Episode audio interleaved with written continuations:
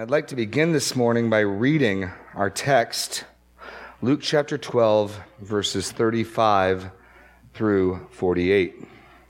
Luke chapter 12, verses 45, 35, sorry, through 48. Stay dressed for action and keep your lamps burning, and be like men who are waiting for their master to come home from the wedding feast so that they may open the door to him at once when he comes and knocks. Blessed are those servants whom the master finds awake when he comes. Truly I say to you, he will dress himself for service and have them recline at table, and he will come and serve them. If he comes in the second watch or in the third and finds them awake, blessed are those servants. But know this, that if the master of the house had known at what hour the thief was coming, he would not have left his house to be broken into. You also must be ready. For the Son of Man is coming at an hour you do not expect. Peter said, Lord, are you telling this parable for us or for all? The Lord said, Who then is the faithful and wise manager whom his master will set over his household to give them their portion of food at the proper time? Blessed is that servant whom his master will find so doing when he comes.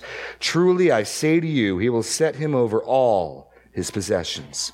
But if that servant says to himself, My master is delayed in coming, and begins to beat the male and female servants, and to eat and drink and get drunk, the master of that servant will come on a day when he does not expect him, and at an hour he does not know, and he will cut him in pieces and put him with the unfaithful. And that servant who knew his master's will but did not get ready or act according to his will will receive a severe beating. But the one who does not know and did what was deserving of beating will receive a light beating. Everyone to whom much is given, of him much will be required. And from him to whom they entrusted much, they will demand the more.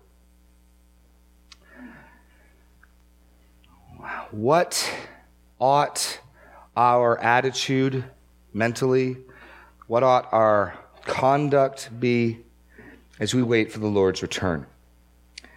Jesus, if you remember, began chapter 12 teaching his disciples, but he teaching his disciples in the presence of vast multitudes. Back in 12 verse 1, when so many thousands of people had gathered together that they were trampling one another, he began to say first to his disciples. And he speaks.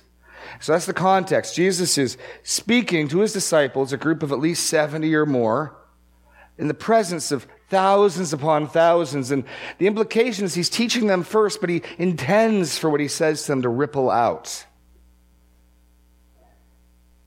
And this this teaching is sparked by the escalation of conflict with the Pharisees. You remember chapter 11 ended with him going to a dinner party to Pharisees and him pronouncing woe after woe after woe, judgment and damnation against the Pharisees and the lawyers. And so, as we looked through this sermon of Jesus, this teaching, we saw in, the, in verses 4 through 12 the necessity of being prepared to suffer. One of the consequences of, of Jesus escalating hostility with the Pharisees is that they will try to kill him. They're, they're hunting him. And what Jesus makes clear is, as goes the master, as goes the disciple. If this is how they will treat Jesus, we must expect them to treat us this way. And he warns his disciples and he warns us that if we are unwilling to suffer for him, in fact, probably most clearly in verse 8 of chapter 12, I tell you, everyone who acknowledges me before men, the Son of Man will acknowledge before the angels of God, but the one who denies me before men will be denied before the angels of God. This is critical material. When we die, all of us will. We will face the living God. And the only question that matters is will we have an advocate there in that moment who will confess us as his own, his sheep, his ransomed, his children? And Jesus makes it clear that if, if we are those who do not confess him, and this is not an issue of a one time event, Peter did deny Jesus one time. but ultimately went on to be a confessor, somebody who suffered for Jesus, Jesus will reciprocate. He will respond in kind to our life's confession of Christ or our life's denial of Christ. And then, sparked by this, a voice from the crowd, seemingly at random, calls upon Jesus to tell his brother to divide the inheritance. And there's always somebody in the audience thinking, man, I've, that's a good message for them to hear. And this guy's probably thinking something like, I, I hope my brother is paying attention. Are you listening to that, brother? And so Jesus then pivots on that to a second great warning. So the first warning for his disciples is the danger of falling away, being unprepared for suffering, being unprepared to persevere and to confess. The second great danger facing his disciples, he warns them, take care again. That's how he introduced in verse 1, beware the leaven of the Pharisees. First great warning for his disciples. Verse 15, take care and be on your guard against all covetousness. And we went through two weeks on money, didn't we? We looked at the rich fool. Far more than he needs from the produce of the ground, and yet all he can see the purpose of his goods for is that they exist for his joy and for his enjoyment and for his security. And he builds a bigger barn and he says to his soul, Soul, you have ample goods laid up for many years. Relax, eat, drink, be merry. And yet, in light of the resurrection, in light of judgment, God calls him a fool. The things that you've prepared, whose will they be? So is the one who lays up treasure for himself and is not rich towards God. The danger is that the money and the possessions of this world will blind us. They will grab our hearts. They'll be all that we think about. They'll be all that we live for. They will be our security and our salvation. When we have them, we feel secure. When we are without them, we feel threatened. And Jesus gives us a different direction to go to. He, he tells them in verse 32 Fear not, little flock. It is your Father's good pleasure to give you the kingdom. We, we, we have an inheritance. We are rich beyond measure in Christ. Sell your possessions, give to the needy. Provide for yourself money bags that do not grow old, with a treasure in heaven that does not fail, where your thief approaches not and no moth destroys, for where your treasure is, there your heart will be also. And so Jesus promises us that if we will seek his kingdom, we will seek first God's will for our life, those things that matter. There, the Lord who cares for the grass will care for us. The Lord who cares for ravens and sparrows will care for us. The, re- the reason I want to emphasize this is that what we pick up in verse 35 is unbroken speech from Jesus. There is no event that sets up this new teaching. This is the next thought in his argument, the next, the next point in his outline of his sermon that we pick up here. And he will warn them again.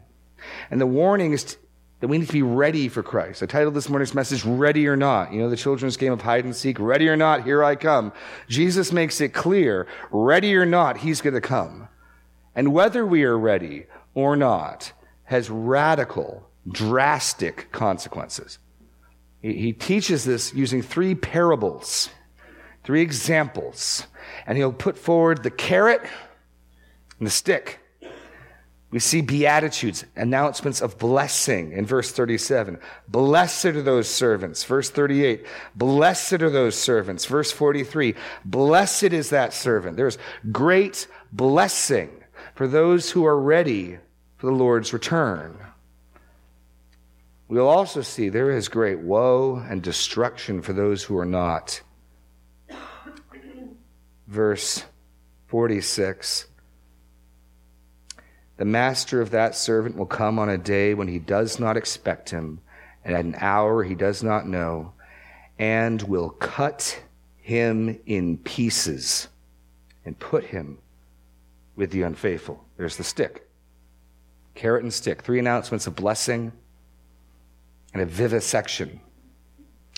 And so we would do well then to, to listen and pay attention. This is, this is important stuff. Stakes are high. So, coming on the heels of Jesus' command and exhortation that we be generous, not gr- cling to our possessions, but that we store up treasure in heaven precisely by giving away the treasure of the earth, we'll dive in now to ready or not. Now, each one of these three parables has a, has a command to it. The, you see the first one, and, and I've done the outline by trying to track the argument. We're looking at a rather large chunk of text. We're looking at um, 13 verses. And so, to help track the argument, we'll move piece by piece. So it begins with a command. It's clear. Verse 35 stay dressed for action, keep your lamps burning. So we get the command. He'll give a parable to illustrate what that looks like or why. And then he's going to give a blessing for the one who does what he says. That's the flow of the first, the first parable. The, and the, the essence of the command is this stay awake. Stay awake. Where do I get that word awake from? It's in the blessing that occurs twice. Verse 37 Blessed are those servants whom the master finds awake.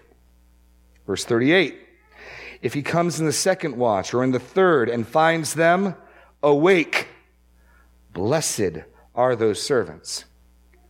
Now, Jesus gives the command this way stay dressed for action and keep your lamps burning. Now, stay dressed for action, literally, and the ESV even has a footnote to this effect, means to gird up your loins. So I think that's the way the King James expresses it. And, and it's a Hebrewism. We know um, that the Hebrews would wear an outer cloak or garment, and it was billowy. This was what you'd use actually as your bedding, most likely, when you went to sleep at night. And so you've got this, this outer garment, this cloak on, and it's billowy and it's long and it's difficult to move around quickly and it's hard to work in. So if you're going to do work, if you're going to be ready for action, you'll you know, you'll hoist it up some, you'll tie it off with a belt, and now you're able to move. That's the picture. So the first command is that we ourselves be ready to act. And the second, keep your lamps burning, is the need to be able to see our environment to act. Those are the two things you need. You, you, yourself need to be able to move. You yourself need to be freed from constraints, things that might trip you up. And you need to be able to see what's around you. There's actually an old Japanese proverb that a friend of mine told me the military has adopted, and it goes like this Vision without action is merely a daydream. Action without vision is a nightmare. You need both. If you can see what needs to be done, but you're, you're unable to move, you're going to trip, your, your, your robes are tangling you up, that's futile but to act and to move without sight and being able to see. So Jesus is telling his disciples both themselves to be ready to act and to be aware of what's going on around them so they can be ready to act, with the ultimate point that they be awake. In fact, that phrase, girding up your loins, first shows up in Exodus 12 11, interestingly. This is the way the Israelites were to eat their Passover meal at the first Passover. Listen to Exodus 12 11. In this manner you shall eat it, with your belt fastened, literally with your loins girded, your sandals on your feet, your staff in your hand, you shall eat it in haste. It is the Lord's Passover. Now, there's a vivid, vivid, picture of what this means. You're ready to move. What, what, what's going on? The Israelites are told, the Lord will deliver you this night. This night, the call is going to come for you to leave, and you better be ready when that call is given. And if you'd been a slave all your life, and think about this. How ready would those Israelites be? You've been a slave all your life. Your parents have been slaves all their lives. Your children are slaves. And yet there's going to be a word announcing freedom. And the only command, the only conditions, you better be ready. You, you better believe those Israelites were ready. they had their sandals on, they had their loins girded. Jesus is promising he will return. This, by the way, is really the first extended treatment on Jesus' teaching in Luke about his return. And he will come to deliver us from sin and death and suffering. And likewise, he tells his people that when he comes to deliver them, finally and ultimately, we need to be ready. We need to be ready. And then he gives the first parable, the parable of the attentive servants and the master's return. He says this Be like men who are waiting for their master to come home from the wedding feast, so they may open the door to him at once when he comes and knocks. Blessed are those servants when the master finds awake when he comes. Truly I say to you, he will dress himself for service, have them recline at table, and he will ser- come and serve them. He comes in the second watch or in the third and finds them awake. Blessed are those servants. So it's a pretty simple picture. We're introduced to servants. Now, that's a poor translation. These are not servants. The Greek word doulos means slave. And I do think this is one of those examples where the, the concept of slave is critical. Servants, at least as we understand them, can quit their position. They can find new employment. Servants generally aren't beaten, certainly not cut into pieces. That's not what Jesus is talking about here. He's talking about slaves.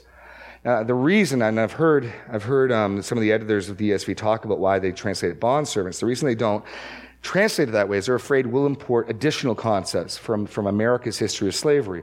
The Roman slavery was not race based. Slavery was due to debt or military conquest. You could buy yourself out of it. It wasn't as though in Rome there was a certain group of people because of their skin color, because of their ethnic background, because of the city they hailed from, were all slaves. But the fundamental notion of a slave that is important is that you are owned and you are not free. You are under the will of another, whether for good or for ill, whether for honor and blessing or beatings and destruction. You are owned. And that's critical to get in these parables. Because if you worked a job where the potential is your master would come and cut you in pieces, you would be looking for new employment. Amen? Okay. If, if you like, if that's your thing. These are slaves. These are slaves. And the, this is a master. And this is critical because Jesus is also elevating his authority because he will compare himself to this master, the master who will either honor his servants or the master who will beat and destroy them. And you need authority to do that. The picture is that when Jesus returns in his glory, he will either dish out reward or vengeance to those who are his slaves. This also assumes something else. We, we become slaves of Christ when we're converted. This is not a story about how to be saved, rather, how to live out your salvation. And so it, it's important to note at first that as Jesus has already taught his disciples, we become Christ's slaves, we become his, his servants as we turn from our sin in faith and repentance to him. We've been building our life on the love of money. We've been building our life on the fear of man. We've been building our life in the pursuit of pleasure and getting ahead. We've been living as though this world is all that matters. The, the things of this world own and possess our hearts. Then Christ comes along and he says, Follow me. Pick up your cross, deny yourself. Trust in me. I, I, will save you. I will be your God. I will be your satisfaction for wrath. And we trust in him. And, and he goes to the cross and he bears our sin, removing God's anger at our sin. And only through that faith in him in this resurrection can we be saved. But as we become saved, we enter into this relationship where we are his slaves. That's how the apostle Paul most frequently introduces himself in his letters. Paul, a slave of Jesus Christ. We are owned by the master. That's the picture here. We are owned by the master who has ultimate authority. And then that's important to get in this example. So here's the first parable. There's a master who's going to a wedding feast. And I don't think there's a whole lot of implications about the wedding feast. People try to make a big deal of this because the marriage supper and the feast of the Lamb. That takes place after Jesus returns, not before. It's just a picture of an engagement, but it's an engagement that you don't know how long it's going to last. I think that's the, why Jesus chose wedding feast. How long will the feast last? Who knows? In Jewish culture, sometimes days. The point is this the master leaves and will return at an uncertain time. It might be soon, it might be later. Who knows? And what he's expecting and what is required of his slaves is that when he returns, they open the door to him, that he doesn't have to knock that if he is t- thirsty, that they will give him something to drink and refresh him, that they're ready to attend to him upon his return. That, that's the assumption, right? Like um, men who are waiting for their master to come home from the wedding feast so that they may open the door to him at once when he comes and knocks. And that's the expectation. Now, here Jesus will put out the carrot, the blessing. Blessed are those servants whom their master finds awake when he comes. So, what are the alternatives? Your master's gone. Who knows how long the wedding feast will last? Could be late, could even be tomorrow. Catch a cat nap. What happens? The master returns, you're asleep, you don't open the door to him. And here the emphasis is on the positive. Why should I want to be attentive? Why should I want to be ready for when Jesus returns? Because there's a blessing that comes, and it is staggering. In fact, this blessing is listed twice in the same parable, I think, because of how great it is. Verse 37 Blessed are those servants who the master finds awake. Verse 38 Blessed are those servants. So, what exactly then? And, and here, the blessed are those slaves whom their master finds awake. Blessed are those slaves who the master finds awake. What's the nature of this blessing? It is jaw dropping. Now, you think about this in any other scenario, um, whether it's an employer or probably maybe military is probably the closest thing I can think of where people are under the direct authority, accountable to. They're not free to come and go as they please. You, you think about a scenario where, where a general goes off to a, a, a ball or a wedding, and he expects the, the, uh, the privates who are um, to drive his car and to attend to him, to be ready. And he goes and he, he does his thing and he returns, and sure enough, the privates are attentive and they open the door. What, what, what, what do you think would be the fitting consequence? Well, perhaps the general would commend them. Well done. Perhaps he might even put in a word to give them a slight raise or promotion or some, um, some sort such thing. Look at what Jesus says will happen here. This is what's staggering. Truly I say to you, he will dress himself for service. By the way, it's the same word, same Hebrewism for dressed for action. The master will return home, and rather than taking his leisure, he will gird up his clothes for service. He will hike them up and tie his belt around his waist. Why? He will dress himself for service and have them recline at table, and he will come and serve them. What Jesus is saying is this master, upon finding his servants faithful when he returns, will reverse the roles. He will hike up his clothing, tie his belt around. He will ready himself for service and action, and he will honor them as the masters or as the honored guests of his feast. The master will serve them at his feast. Feast because when you recline at table, this isn't just breakfast or lunch. This is a formal meal. This is the Roman style of eating where you'd have a pillow under your side and you'd lie on your side. There'd be a U-shaped table. You'd be with your head towards it, your feet away from it. This is how the Last Supper was conducted. What this master does upon finding his servants faithfully at work and awake when he returns is he becomes their servant he honors and serves them. Be like if the general returning, finding his, his, his guard attendant, put them in the position of honor. It, it's, it's staggering. I mean, think, think about this. We are amazed that Jesus in John 13 humbled himself and washed the feet of the apostles. Right? If you ever study that, you think, wow, here's the creator of the universe here is the God of all creation getting toe jam out of these Palestinian peasants' feet. But that's connected with Jesus' humility. That's connected with Jesus emptying himself, making himself nothing. When Jesus returns, he returns in glory. He returns in honor. He returns with a, with a imprint on this thigh that says King of Kings and Lord of Lords. He opens the scroll that is the title deed to the earth. He comes and defeats his enemies. He comes in all of his glory and power. And according to this, this glorified, resurrected, ruling, and triumphant Lord will honor and serve his faithful slaves. That is staggering. Absolutely staggering. In Luke 13 29, if you just turn a page over, we get another picture at this, at this feast. Verse 29.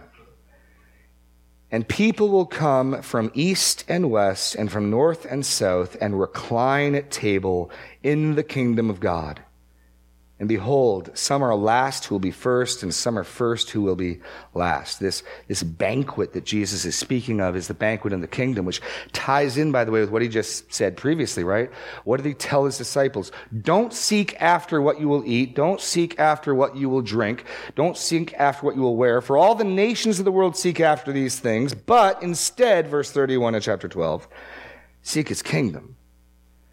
And all these things will be added to you. These servants have attained to the kingdom. Not only have they attained to the kingdom, they are the honored guests at the kingdom feast. So he tells them, don't, don't pursue money, don't pursue money, don't pursue money, don't let it get a hold of your heart. Seek God's kingdom. Here we have people who not only find the kingdom and enter the kingdom, but they are served by the resurrected Christ, their master at the kingdom. And the, the, juxtaposition, the honor bestowed upon us, bestowed upon those faithful, awake slaves is staggering. It reminds me of a, of a story, probably not true, that I heard. It's, it's amusing. Um, the Pope was on his way to a speaking engagement, and uh, they got stuck in traffic, and the Pope was encouraging his drivers to speed up, to speed up. They weren't going fast enough to his liking, so he tells them finally to pull over. He gets in the driver's seat and he starts driving, and he's speeding, trying to get to the, the place. He's going to the whole papal convoy, and he's leading the way. Police officers um, see him speeding. They don't. They see this, this limousine speeding, and they pull the car over. And the cop gets out with his with his uh, you know little ticket thing. And he walks up, and he's ready to prescribe a ticket. He gets up to the window.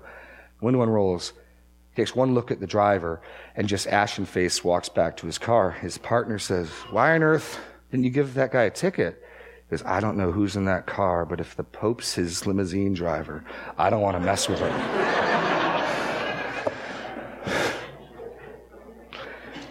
but that type of but that type of juxtaposition is what's going on here. At the second coming, the visible, recognized, honored Lord of creation, the one who's been given the name above all names, the one who's been given the throne above all thrones, will serve his faithful servants that he finds awake when he comes. That, that is a pretty big carrot. No wonder the Beatitude is mentioned twice. Blessed are those servants whom the master finds awake. So we need to be awake. Ultimately, they're honored, point two here, because they persevered in watchfulness. They persevered in watchfulness. That's that reference in verse 38 to the second or the third watch. It's not sure if this is a Roman idea, whether there's three watches or a Hebrew, no, four watches Roman, four watches Hebrew. We're not, not sure. It doesn't matter. It's late. That's the point. It's late. He doesn't come in the first watch. He comes in the second or third and they're awake and they're alert and they receive this grand blessing. And so we need, let's, let's take the parable and translate it to us. We need to be awake and alert for Christ's return. How, how do we do that? Well, there's a number of ways, I think. One, we encourage each other. That's the language of Hebrews chapter 3.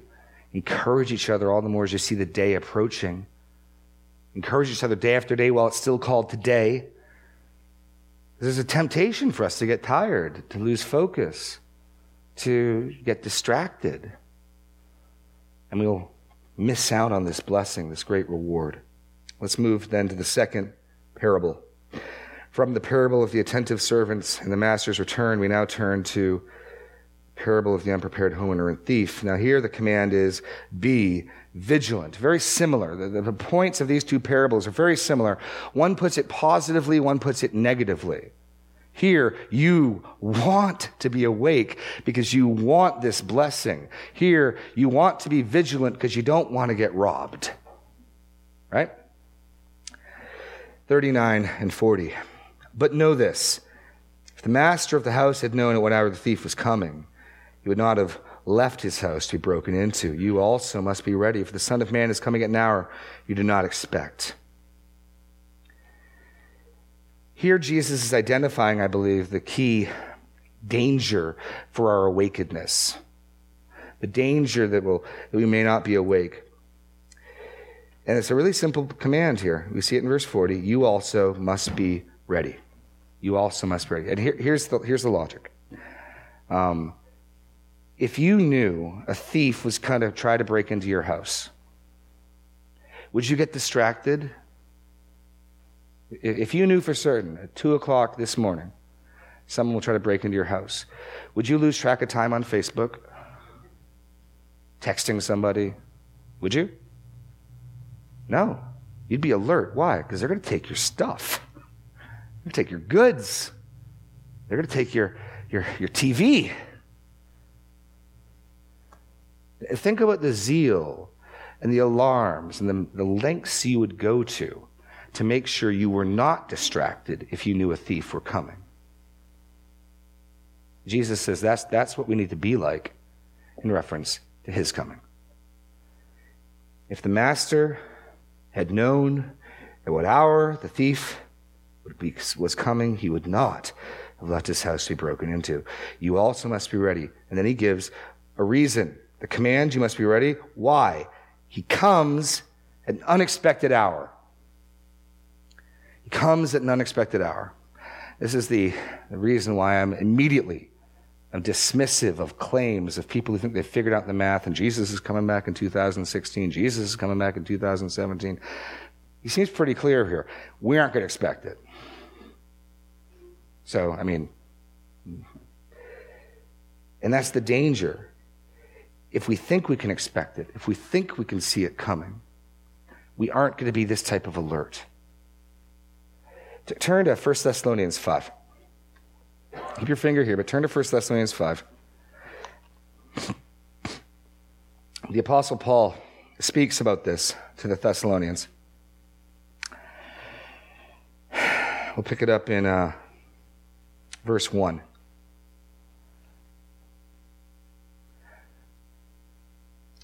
Now, concerning the times and the seasons, brothers, you have no need to have anything written to you, for you yourselves are fully aware. The day of the Lord will come like a thief in the night. There's our metaphor, right? While some people are saying there is peace and security, then sudden destruction will come upon them as labor pains come upon a pregnant woman. They will not escape. But you are not in darkness, brothers, as your lamps are burning.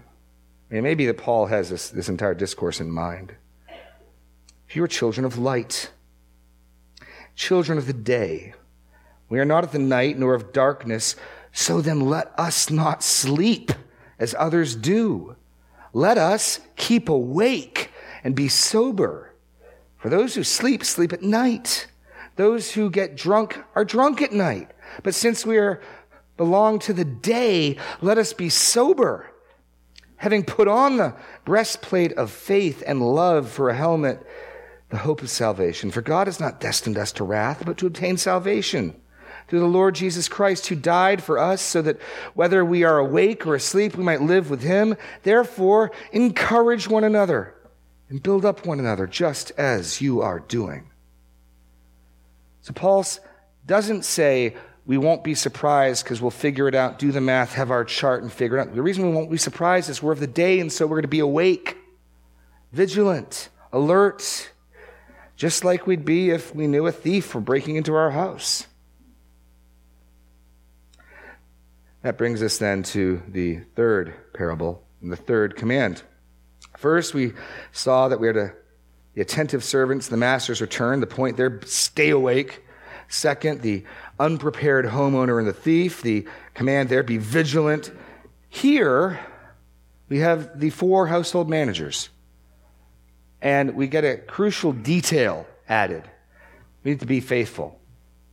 See, up until this point, you might mistakenly get the idea that yes, we're to be alert, but being alert just means sitting without acting. I mean, in, in the examples so far, servants waiting for their master's return are probably positioned by a window, and they're sitting and they're looking out to the path. The man who's waiting for the thief is sitting in silence, ready to act. And we might think that waiting for the Lord just sort of means sitting around doing nothing, waiting for him. In fact, if you read through Thessalonians, that's part of the error the Apostle Paul is trying to correct. People were being busybodies. They were being gossips. They were being idle. They weren't working. Paul had to say to the Thessalonians, if someone doesn't work, let him not eat. Because they were so ready for Jesus to come, they quit their jobs and they're just sort of sitting around waiting. Here we see that is critical and as crucial it is that we're awake, that we're vigilant, we're meant to be doing stuff. So let's read the parable of the four household managers. Peter said, Lord, are you telling this parable for us all, for us or for all? And the Lord said, who then is the faithful and wise manager whom his master will set over his household to give them their portion of food at the proper time? Blessed is that servant whom his master will find so doing when he comes. Truly I say to you, he will set him over all of his possessions. But if that servant says to himself, My master is delayed in coming and begins to beat the male and female servants and to eat and drink and get drunk. The master of that servant will come on a day when he does not expect him, and at an hour he does not know, and will cut him in pieces and put him with the unfaithful. And the servant who knew his master's will but did not get ready or act according to his will will receive a severe beating. The one who did not know and did what was deserving of beating will receive a light beating. Everyone to whom much is given, of him much will be required, and from him to whom they entrusted much, they will demand more. Now, Peter here interrupts as Jesus has been teaching, he's confused. Master, are you saying this for us only, or are you saying this for everyone? And as we've seen, Jesus has alternated between speaking to the disciples, speaking to the crowd. Jesus doesn't really directly give an answer, does he? In fact, he responds to Peter's question with a question. Not unusual for Jesus. But I think as we read through and we see these four examples of stewards, the blank here is this. I think Jesus is talking to and about everyone. I think this would be similar to his teaching back in chapter 8 let he who has ears to hear, hear. Because what he's going to give is an example of four household managers. This is similar, in fact, to the parable of the uh, sower. Remember the sower? He, the seed goes out. There's one seed, and it's sown on rocky soil, and it's sown on hard path. It's sown on thorny soil, and it's sown on good soil. And there's four different results, right? So here, four stewards, four different results. There, four seed, four soils, four different results. I think the answer is everyone. So let's, uh, let's take a look at these one by one. We start, again, with the carrot, a positive example. We start with the faithful and wise manager. Jesus answers Peter's question with another question. Peter says, This parable for us all, for us or for all? The Lord said to him, Who then is the faithful and wise manager? And what, and what Jesus is saying, in essence, is this Peter, don't be worried about that. You need to be worried about I, that your response thus far to Jesus' teaching should be how, how do I get to be in the status of faithful servant? I, I want to be that guy.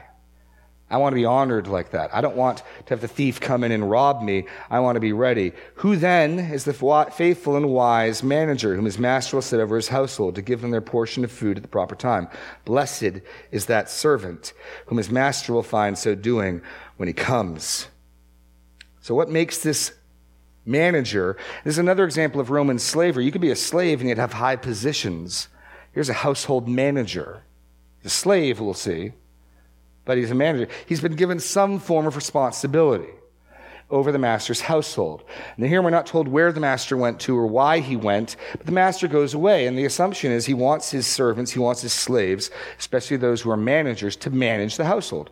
And so here's a, a slave, a servant, a manager who is given some stewardship, and the area of stewardship is apparently to dispense the master's funds and goods at the appropriate time to the master's household. Master's household. So he's been given a bag of gold, presumably, or a stockpile of food, and he is to dish it out as the need arises, as is appropriate. In fact, this is in part what links this back to what Jesus said two weeks ago Sell your possessions and give to the poor. Here is a man who the Lord has given a stewardship with more food, resources, and money than he himself needs.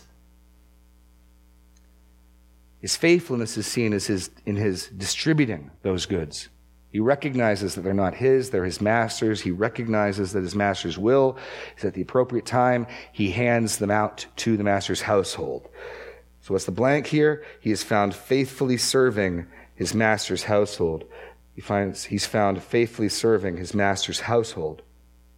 What's the blessing that comes with this? His master comes back, and this guy has been giving food and drink to the master's servants.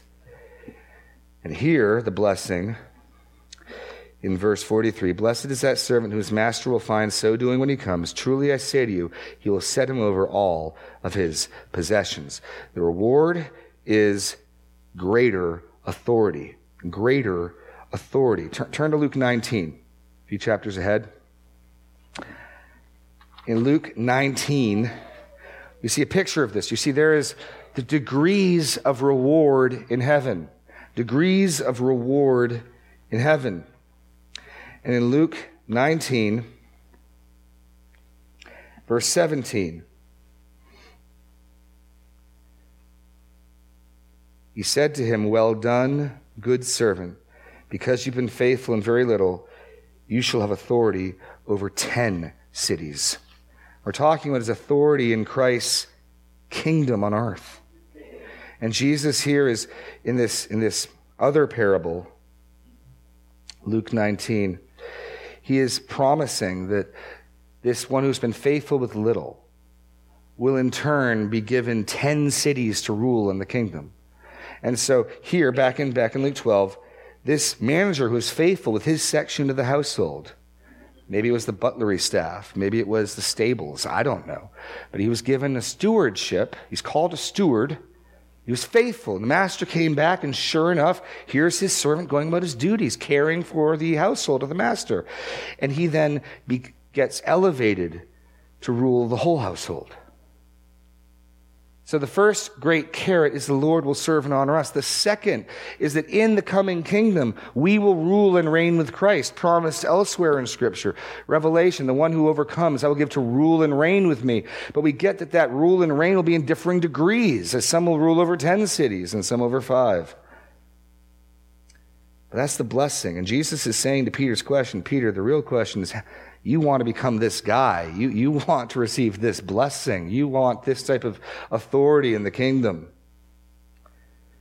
He's found faithfully serving in his master's household, and he'll be given greater authority as his reward. In stark contrast to the faithful, the wise manager is the rebellious manager. Verse 45 starts with one of those terrible buts.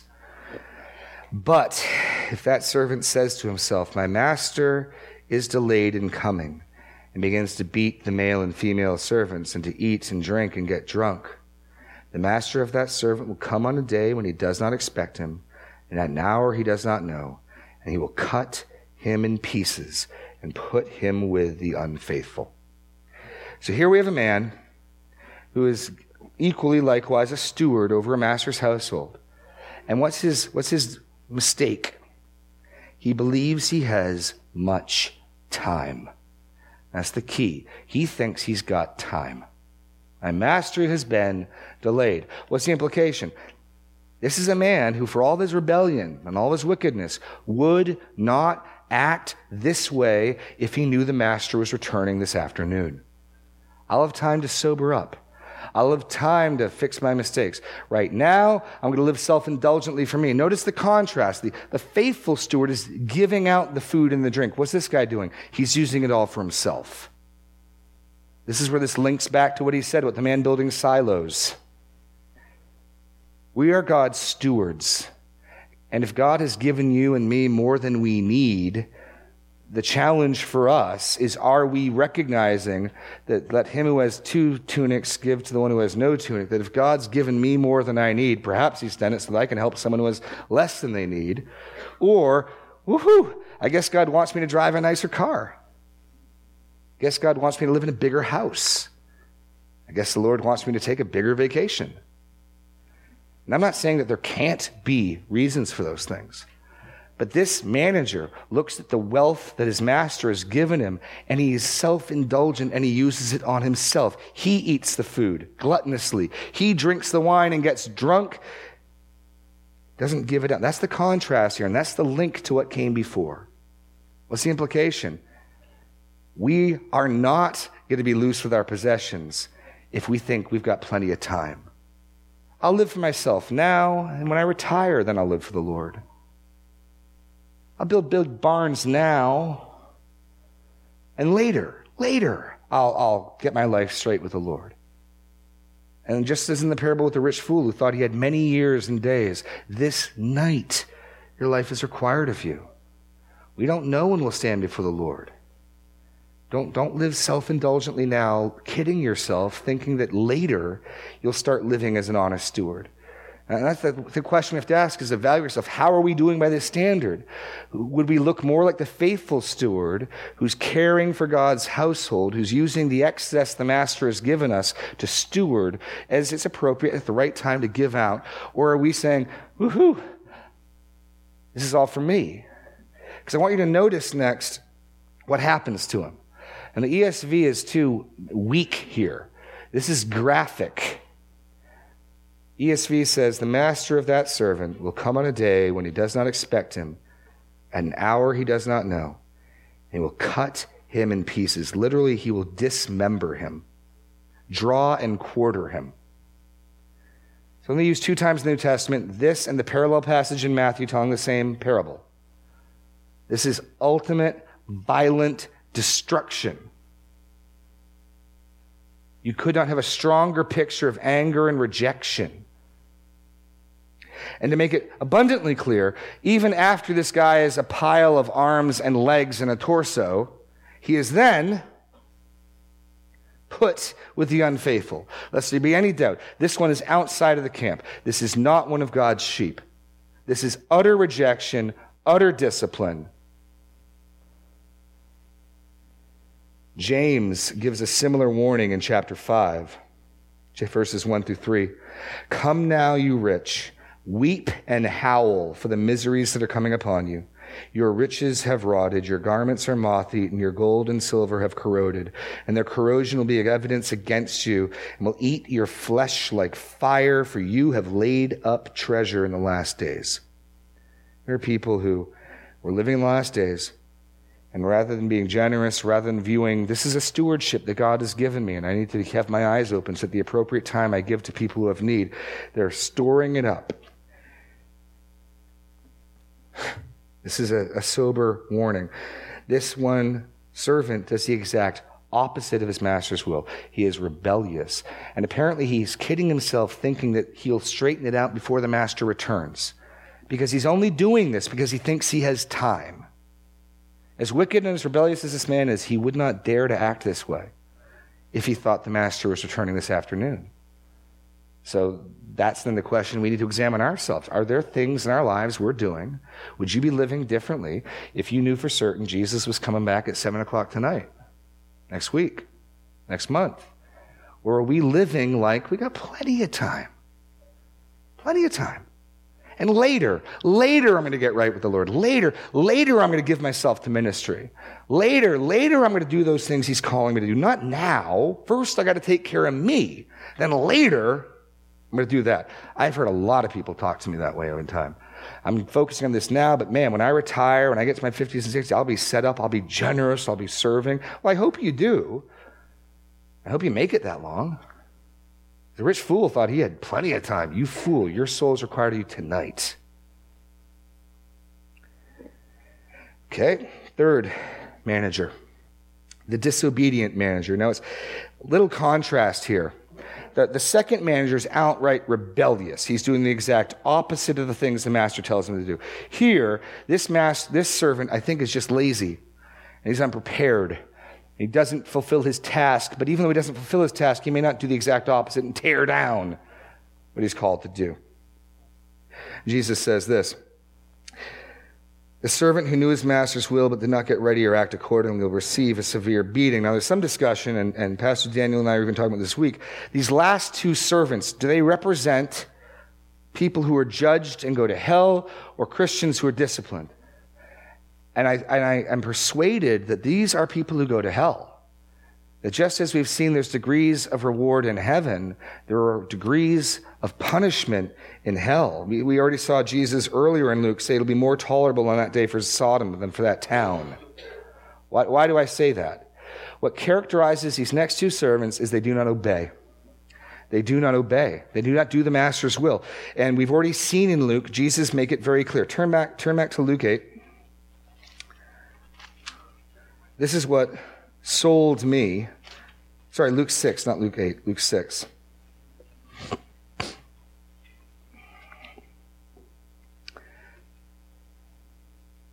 Verse 46.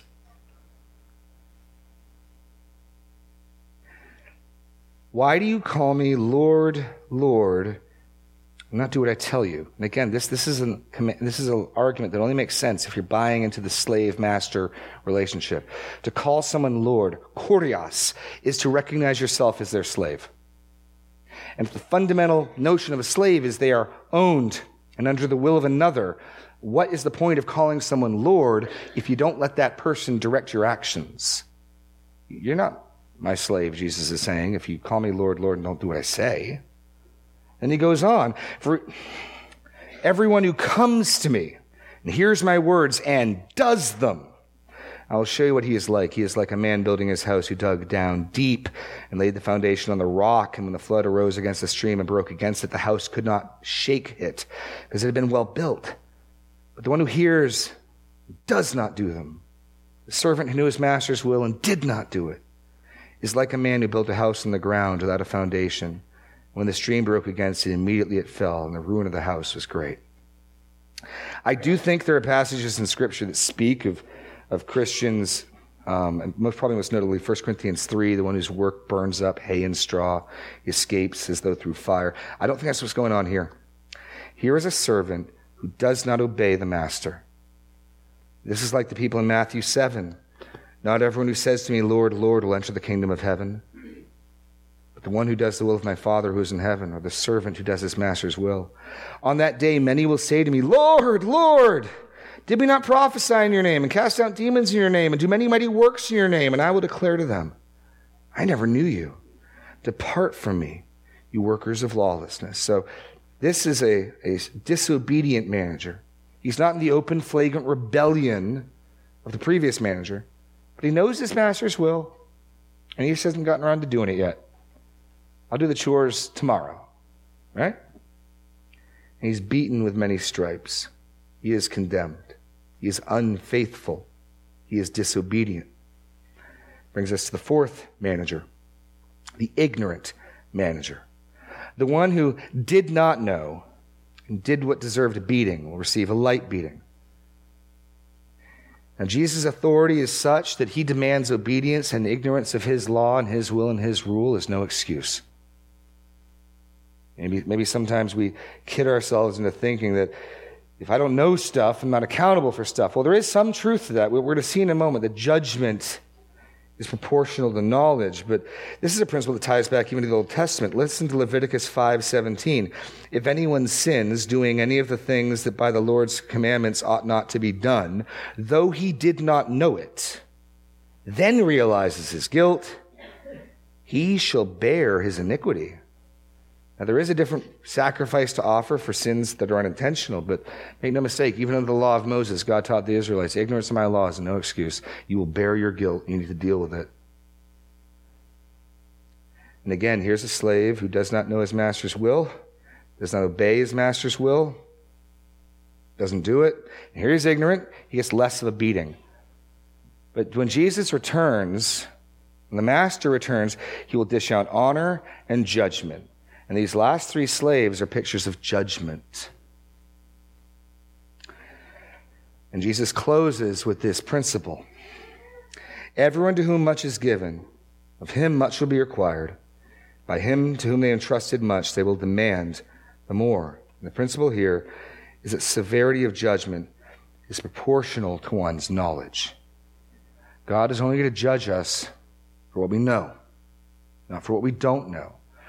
As you read through Romans, you read through the scripture, even the most ignorant person in the farthest reaches of the world knows about a creator God, knows about a moral law, knows about a coming judgment.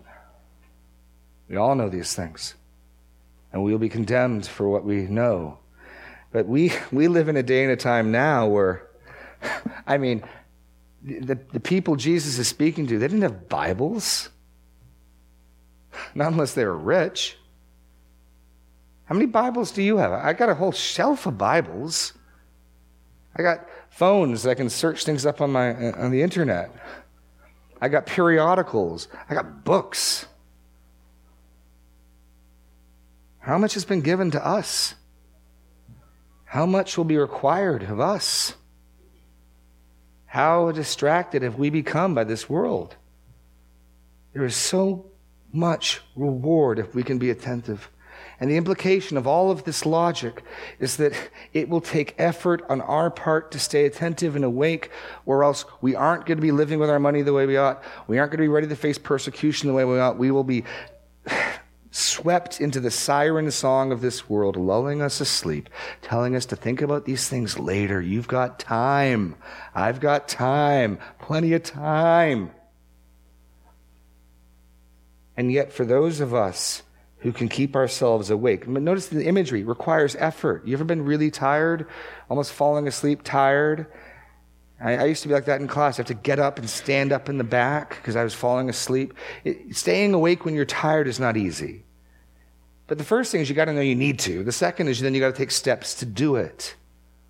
These are, these are truths we need to remind ourselves of daily. These are truths we need to, to meditate on daily. We need to recognize the, the pull of this world in our hearts to, to lull us to sleep. Because if we can be faithful and awake, the Lord Jesus, when he returns, will say, Well done, my faithful servant. And then he will honor and serve us. And he will give us greater responsibility and greater honor in the kingdom.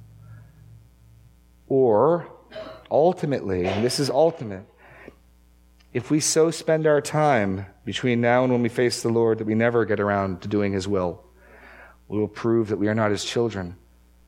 And we will be subjects of wrath and judgment. This is, this is heavy stuff. And as we'll see next week, it gets heavier still before it gets lighter. Jesus is not yet done elevating the stakes, drawing the line in the sand.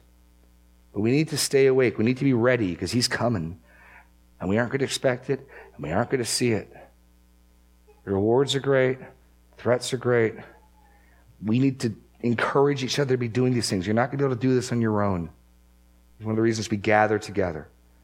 I just want to close in prayer. The Lord would give us the grace to be awake, to walk in the light as children of light. Lord God, the stakes are so incredibly high. On the one hand, we have your word, your promise that your glorified Son, to whom every knee will bow and every tongue confess, the Lord of Lords, the King of Kings, he will become our servant, honoring us at his feast. That if we can simply be attentive, stay focused, alert, and awake, we'll rule over your house. And we tremble as we think of, even in all of our hearts, the potential, the propensity to ignore you, to forget, to live self indulgently. Like the goods you've given us are for us. And we tremble at the judgment of that wicked servant, dismembered and cast out. And Lord, we don't want, we don't want to suffer that fate. We need your grace. We need each other if we are to be faithful. Help us to be alert. Help us to be awake. Help us to be good and faithful and wise stewards of your time and your resources. In Jesus' name, Amen.